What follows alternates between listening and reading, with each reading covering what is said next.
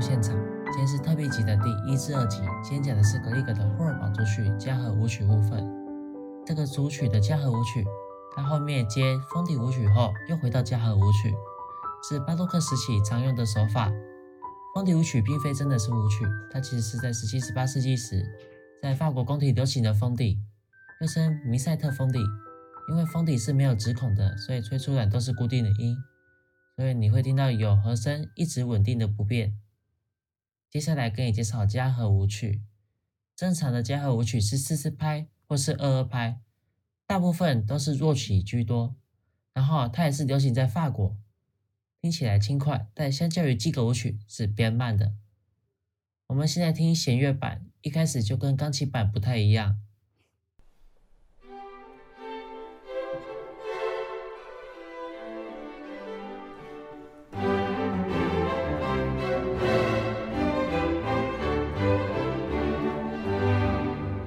现在我们来听一下钢琴版的部分。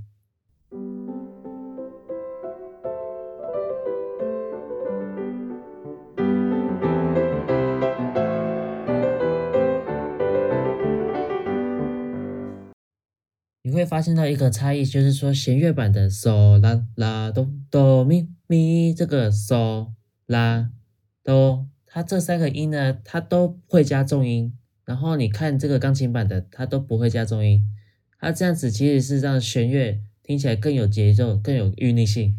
其实这个主题是有 pitch 到前面萨拉邦德的这个主题哦，你听一下。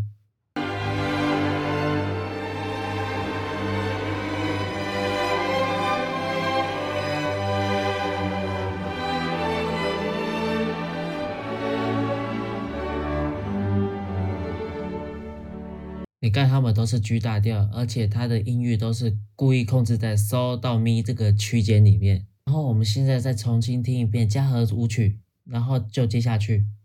首先是第二步先出来，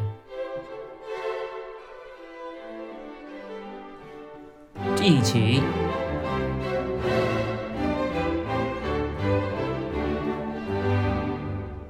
问句答句，问句答句。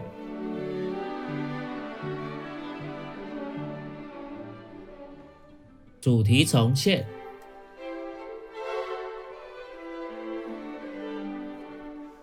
齐奏，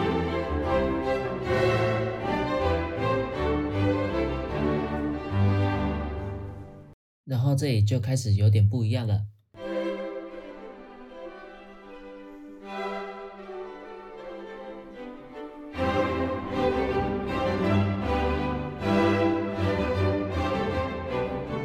这是原本钢琴版的部分。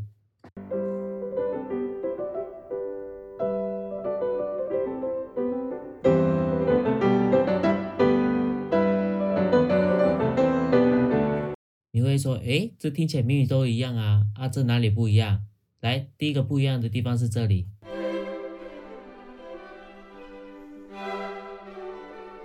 Viola 的声部是长这样子的。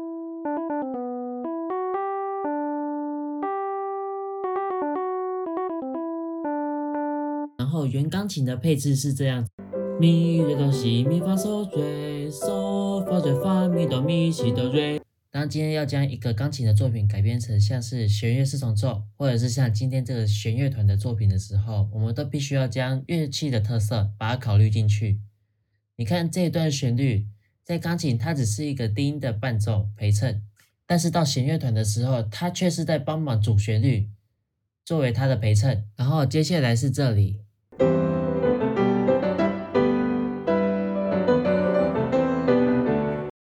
后注意听贝斯的部分，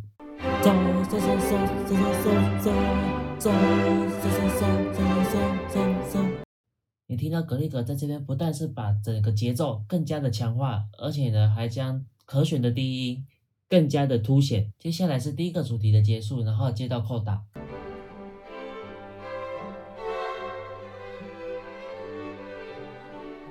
齐奏，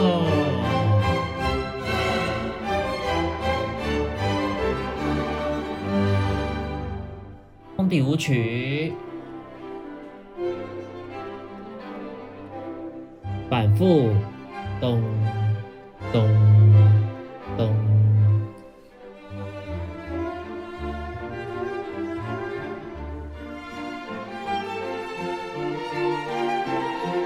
这里比较特别我们来听钢琴版。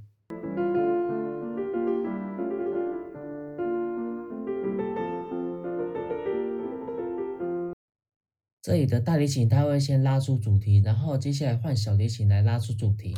切入咪咪发发嗦发嗦咪发嗦发咪来，摇铃嗦嗦啦啦西啦西嗦啦西啦嗦发。小提琴在拉大提琴的这个旋律的时候，它也没有闲着，它拉着下行的波奏，拉嗦发瑞瑞哆发，然后后面更加的精彩。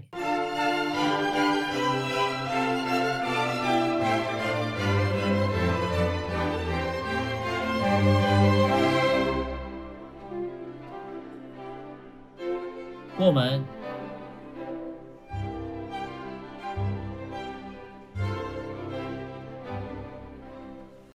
在过门这里，你有没有听到一个声音一直在响呢？我等一下用嗡来唱给你听。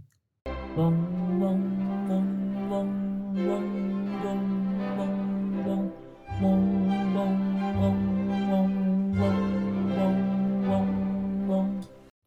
刚才有说过，因为封顶没有任何的指孔，所以它只能吹出同一种声音。我们接下去往下听，它接下来还是反复。Cello。Violin two,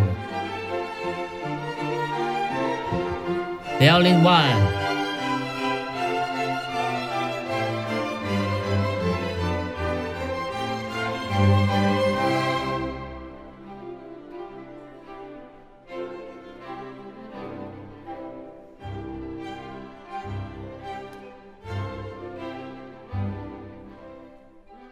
回到嘉禾舞曲》。起奏，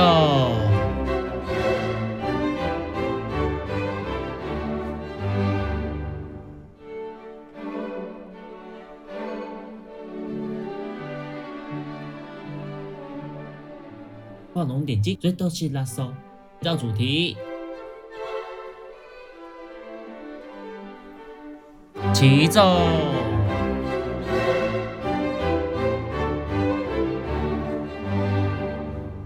问句，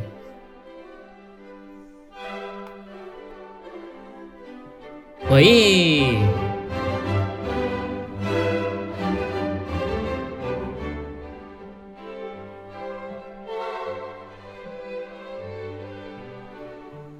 最后一次的结尾。